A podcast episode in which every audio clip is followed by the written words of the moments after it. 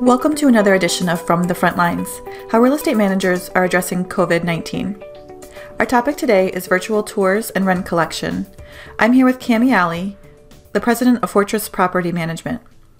Cami, what can you tell us about virtual tours and how you've been using them during this time, and have they been successful for you? Yeah, absolutely. Um, we started using them maybe two or three weeks ago, really before everything got shut down, um, just because I wanted to keep my people safe. Um, but lucky for us, I mean, we were really geared up to be very portable, very portable. So even our phone system is through the cloud. So what I instructed my leasers is, you know, no firsthand contact. And, you know, in February, I would say, before we actually really shut down, we, our, our, our traffic slowed to next to nothing. I mean, we would host open houses and nobody would show um, as the panic kind of started happening. So uh, as soon as we, I said, you know what, we're doing URL video. If if a leaser needs to go into a unit and do a FaceTime tour, we can do it that way. Um, and our move-ins went from 9 to 19 in, a, in about a week's time. So people are still moving, uh, you know, mm-hmm. they're still moving around. They're still saying it's essential services, but I think people are appreciative that we're not doing first-hand connection. And then, you know, the hardest part, well, not hardest, but the most work for our staff has been the move-in process, um, particularly because uh, we have a lot more stringent uh, guidelines on move-ins, and including like full-on picture spreads and so forth, that are supposed to be hand-delivered to the tenant um, on move-in. So what we're doing is taking the pictures. Our team will go print the, the pictures as required leave them on the counter for the tenant, um, do everything virtually, including electronic signatures and payment.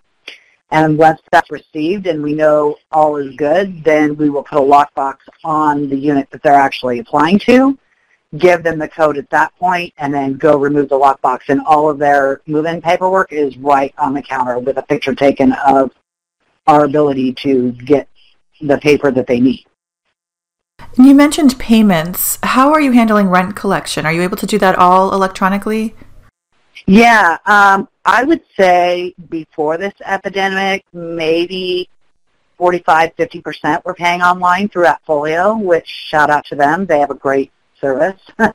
um, and so, um, but now obviously since then, a lot more people have signed up and it's, it's super simple. Uh, they can go to their resident profile, and if they ACH it through the checking account, there's no fees associated with it.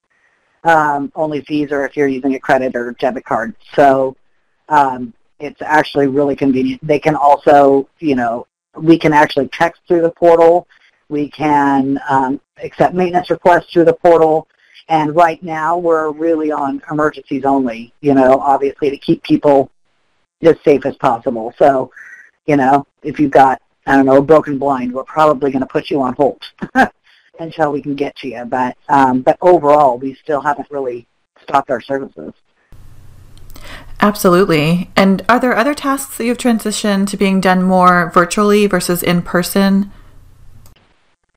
Yeah, so pretty much everything. So we've, you know, tried to um, communicate with our residents not only through our website but also through our Facebook page, as we do have a following on that. In fact, uh, I know that um, our Fortress Friday will be posted uh, at noon today, and that will go over, you know, emergency procedures and so forth. But everything is, uh, you know, if you need a personal meeting, we'll be glad to FaceTime you or Skype you or whatever. But I've instructed all my sites. I mean, they're not opening to the public at all. You mentioned Fortress Friday. What is that exactly?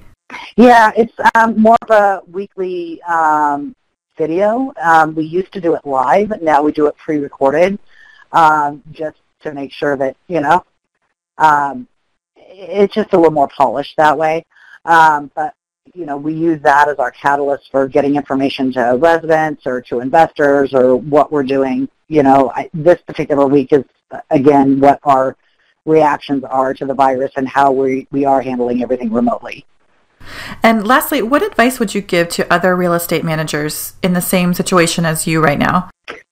Uh, you know, my advice would really be let's keep our heads cool. You know, that's what we are. We're property managers.